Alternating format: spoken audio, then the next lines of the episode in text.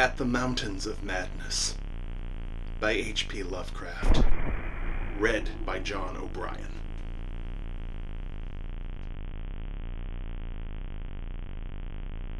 Chapter 10 Many people will probably judge us callous as well as mad for thinking about the northward tunnel and the abyss so soon after our somber discovery.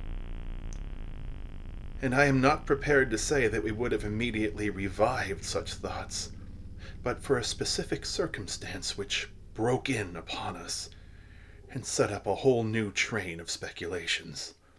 We had replaced the tarpaulin over poor Gedney, and were standing in a kind of mute bewilderment when the sounds finally reached our consciousness. The first sounds we had heard since descending out of the open, where the mountain wind whined faintly from its unearthly heights. Well known and mundane though they were, their presence in this remote world of death was more unexpected and unnerving than any grotesque or fabulous tones could possibly have been, since they gave a fresh upsetting to all our notions of cosmic harmony. Had it been some trace of that bizarre musical piping over a wide range, which Lake's dissection report had led us to expect in those others, and which indeed our overwrought fancies had been reading into every wind howl we had heard since coming on the camp horror, it would have had a kind of hellish congruity with the aeon dead region around us. A voice from other epochs belongs in a graveyard of other epochs. As it was, however, the noise shattered all our profoundly seated adjustments, all our tacit acceptance of the inner Antarctic as a waste, utterly and irrevocably void of any vestige of normal life. What we heard was not the fabulous note of any buried blasphemy of Elder Earth from whose supernal toughness an age denied polar sun had evoked a monstrous response.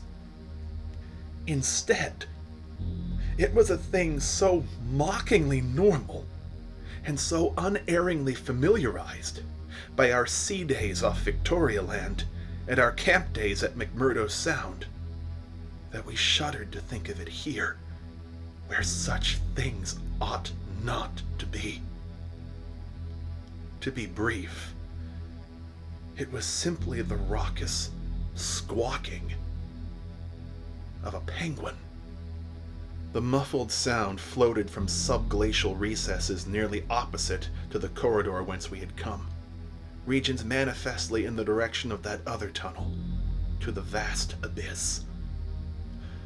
The presence of a living water bird in such a direction in a world whose surface was one of age long and uniform lifelessness, could lead to only one conclusion.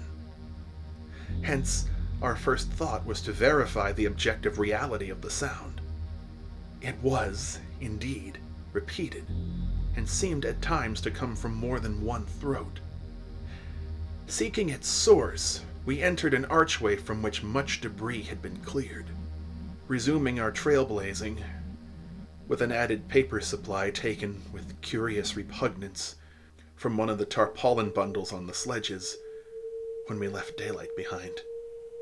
As the glaciated floor gave place to a litter of detritus, we plainly discerned some curious, dragging tracks, and once Danforth found a distinct print of a sort whose description would be only too superfluous. The course indicated by the penguin cries was precisely what our map and compass prescribed as an approach to the more northerly tunnel mouth, and we were glad to find that a bridgeless thoroughfare on the ground and basement levels seemed open. The tunnel, according to the chart, ought to start from the basement of a large pyramidal structure, which we seemed vaguely to recall from our aerial survey as remarkably well preserved. Along our path, the single torch showed a customary profusion of carvings, but we did not pause to examine any of these. Suddenly, a bulky, white, shape loomed up ahead of us, and we flashed on the second torch.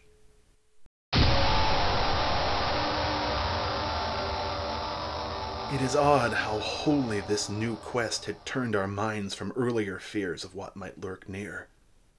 Those other ones, having left their supplies in the great circular place, must have planned to return after their scouting trip toward or into the abyss. Yet we had now discarded all caution concerning them as completely as if they had never existed. This white, waddling thing was fully six feet high Yet we seemed to realize at once that it was not one of those others.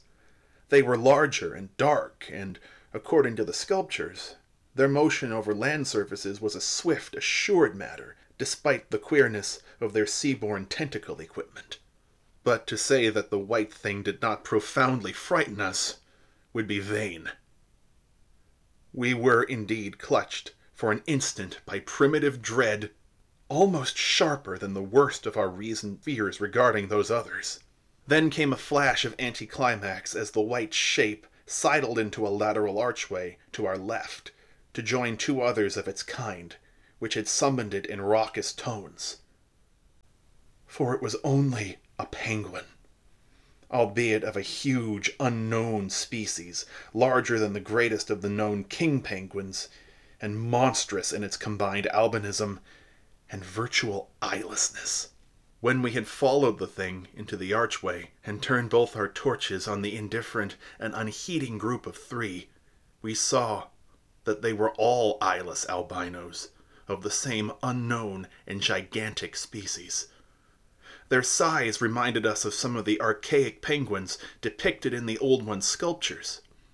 And it did not take long for us to conclude that they were descended from the same stock undoubtedly surviving through a retreat to some warmer inner region whose perpetual blackness had destroyed their pigmentation and atrophied their eyes to mere useless slits. That their present habitat was the vast abyss we sought was not for a moment to be doubted. And this evidence of the gulf's continued warmth and habitability filled us with the most curious and subtly perturbing fancies. We wondered, too, what had caused these three birds to venture out of their usual domain. The state and silence of the great dead city made it clear that it had at no time been a habitual seasonal rookery, whilst the manifest indifference of the trio to our presence made it seem odd that any passing party of those others should have startled them. Was it possible that those others had taken some aggressive action or tried to increase their meat supply?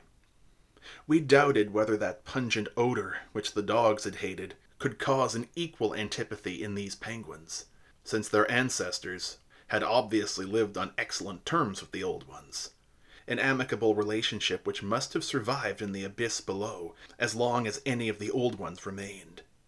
Regretting, in a flare up of the old spirit of pure science, that we could not photograph these anomalous creatures. We shortly left them to their squawking and pushed on toward the abyss, whose openness was now so positively proved to us, and whose exact direction occasional penguin tracks made clear. Not long afterward, a steep descent in a long, low, doorless, and peculiarly sculptureless corridor led us to believe that we were approaching the tunnel mouth at last. We had passed two more penguins and heard others immediately ahead. Then the corridor ended in a prodigious open space, which made us gasp involuntarily.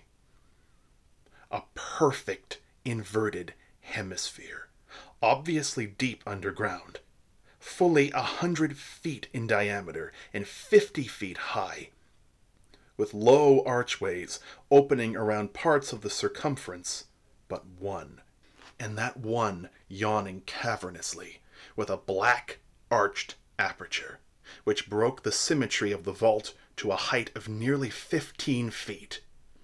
It was the entrance to the great abyss. In this vast hemisphere, whose concave roof was impressively, though decadently, carved to a likeness of the primordial celestial dome, a few albino penguins waddled, aliens there, but indifferent and unseeing, its aperture adorned with grotesquely chiseled jambs and lintel.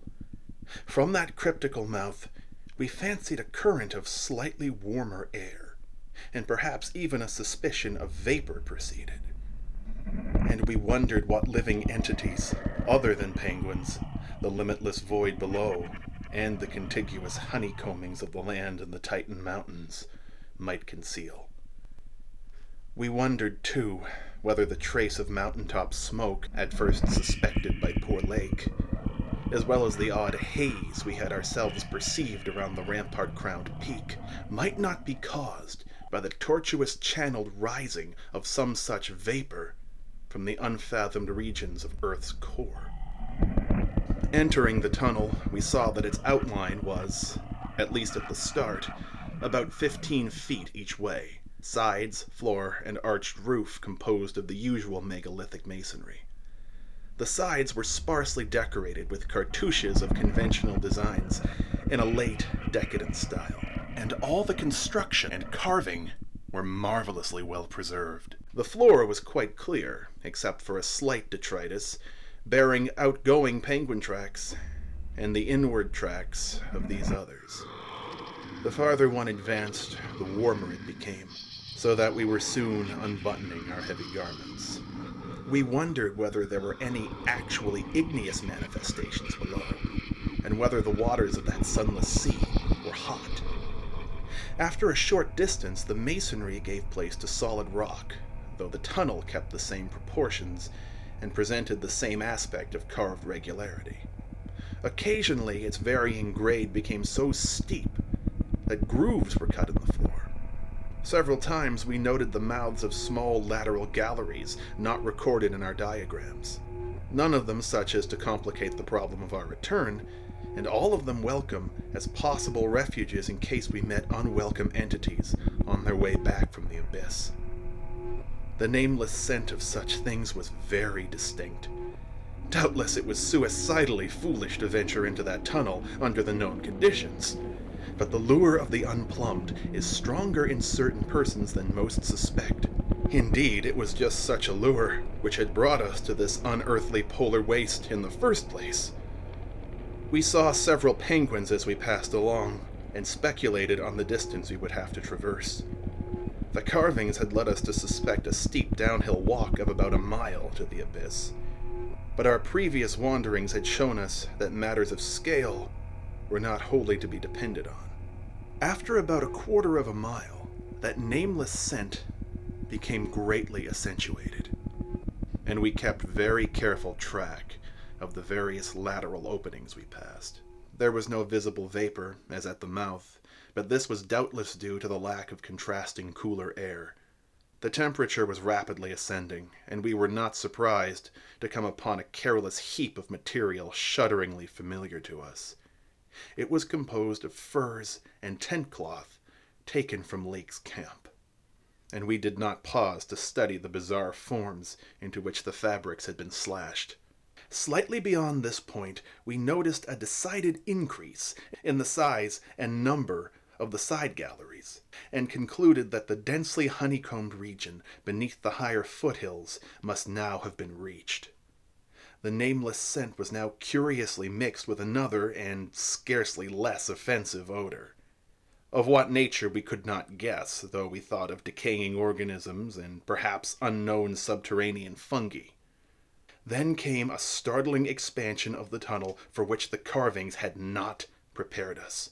A broadening, and rising into a lofty, natural looking elliptical cavern with a level floor, some 75 feet long and 50 broad, and with many immense side passages leading away into cryptical darkness.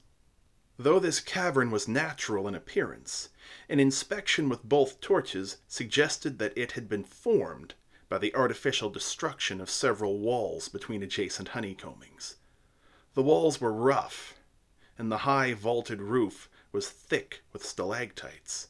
But the solid rock floor had been smoothed off and was free from all debris, detritus, or even dust to a positively abnormal extent. Except for the avenue through which we had come, this was true of the floors of all the great galleries opening off from it, and the singularity of the condition was such as to set us vainly puzzling. The curious new fetor which had supplemented the nameless scent was excessively pungent here, so much so that it destroyed all trace of the other. Something about this whole place, with its polished and almost glistening floor, struck us as more vaguely baffling and horrible than any of the monstrous things we had previously encountered. The regularity of the passage immediately ahead, as well as the larger proportion of penguin droppings there, prevented all confusion as to the right course amidst this plethora of equally great cave mouths.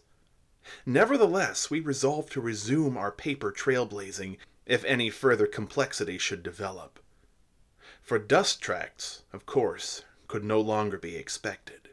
Upon resuming our direct progress, we cast a beam of torchlight over the tunnel walls, and stopped short in amazement at the supremely radical change which had come over the carvings in this part of the passage. We realized, of course, the great decadence of the old one's sculpture at the time of the tunneling, and had indeed noticed their inferior workmanship of the arabesques in the stretches behind us. But now, in this deeper section beyond the cavern, there was a sudden difference, wholly transcending explanation. A difference in basic nature as well as in mere quality, and involving so profound and calamitous a degradation of skill that nothing in the hitherto observed rate of decline could have led one to expect it. This new and degenerate work was coarse, bold, and wholly lacking in delicacy of detail. It was countersunk with exaggerated depth in bands following the same general line as the sparse cartouches of the earlier sections, but the height of the reliefs did not reach the level of the general surface.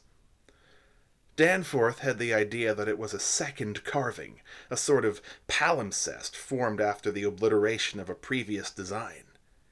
In nature, it was wholly decorative and conventional, and consisted of crude spirals and angles roughly following the quintile mathematical tradition of the old ones, yet seemingly more like a parody than a perpetuation of that tradition. We could not get it out of our minds that some subtly but profoundly alien element had been added to the aesthetic feeling behind the technique. An alien element, Danforth guessed, that was responsible for the laborious substitution. It was like, yet disturbingly unlike, what we had come to recognize as the old one's art and I was persistently reminded of such hybrid things as the ungainly Palmyrene sculptures fashioned in the Roman manner.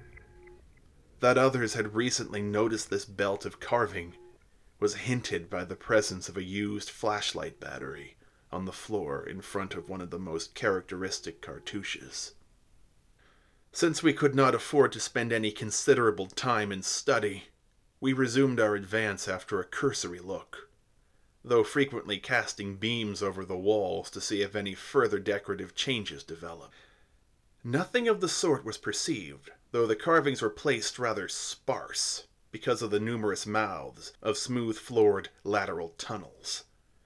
We saw and heard fewer penguins, but thought we caught a vague suspicion of an infinitely distant chorus of them somewhere deep within the earth. The new and inexplicable odor was abominably strong, and we could detect scarcely a sign of that other nameless scent. Puffs of visible vapor ahead bespoke increasing contrasts in temperature, and the relative nearness of the sunless sea cliffs of the great abyss. Then, quite unexpectedly, we saw certain obstructions on the polished floor ahead obstructions which were quite definitely not penguins, and turned on our second torch after making sure that the objects were quite stationary.